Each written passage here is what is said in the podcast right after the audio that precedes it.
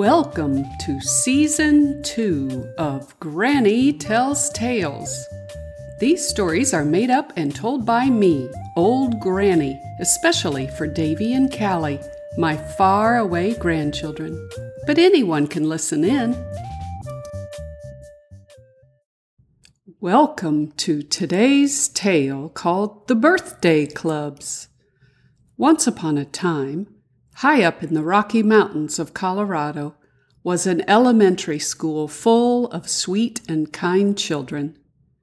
The children always held the door open for one another, and they said please and thank you when asking for the markers to be passed. Their good behavior clips were always on purple or pink. One day, Mrs. Bison's first grade class was talking about birthdays. They decided to have a birthday club for each month of the year. So, for example, the kids in the class who had birthdays in January would be in the January birthday club. Mrs. Bison made a chart on the wall with a column for each month.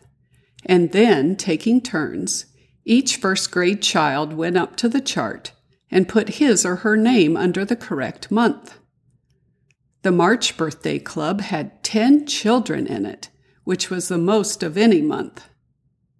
The July Birthday Club and the December Birthday Club had the fewest children, with only two children in each of those months.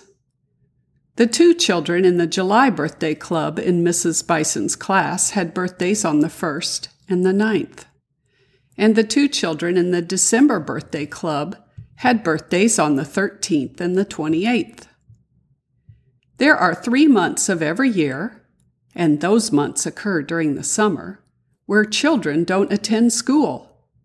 Those three months are June, July, and August. So children in those birthday clubs don't get to have a party at school like the other children do. Mrs. Bison spent some time thinking of a solution for the kids with birthdays in the summer. How could they have birthday parties at school when there was no school on their birthdays?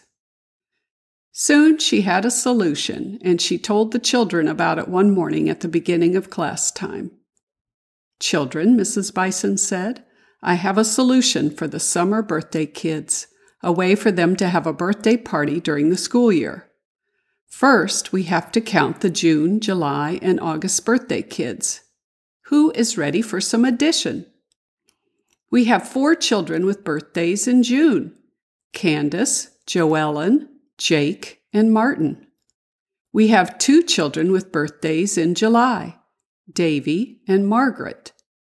We have three children with birthdays in August Cameron, Stella, and Jeremy. So, how many children is that? It's 4 plus 2 plus 3. And 4 plus 2 is 6. And 6 plus 3 is 9. So we have nine children with summer birthdays. And it just so happens we have nine months of school each year. Can you name the months we have school? asked Mrs. Bison. September, October, November, December, January, February, March, April, and May, answered the kids. That's right, said Mrs. Bison.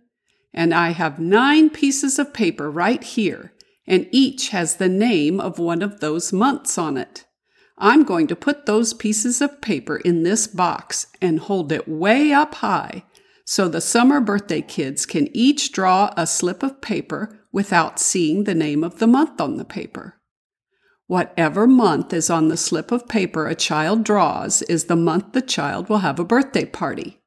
So, for example, Davy's birthday is on July 9th, and if he draws a piece of paper with October on it, he'll have his party on October 9th.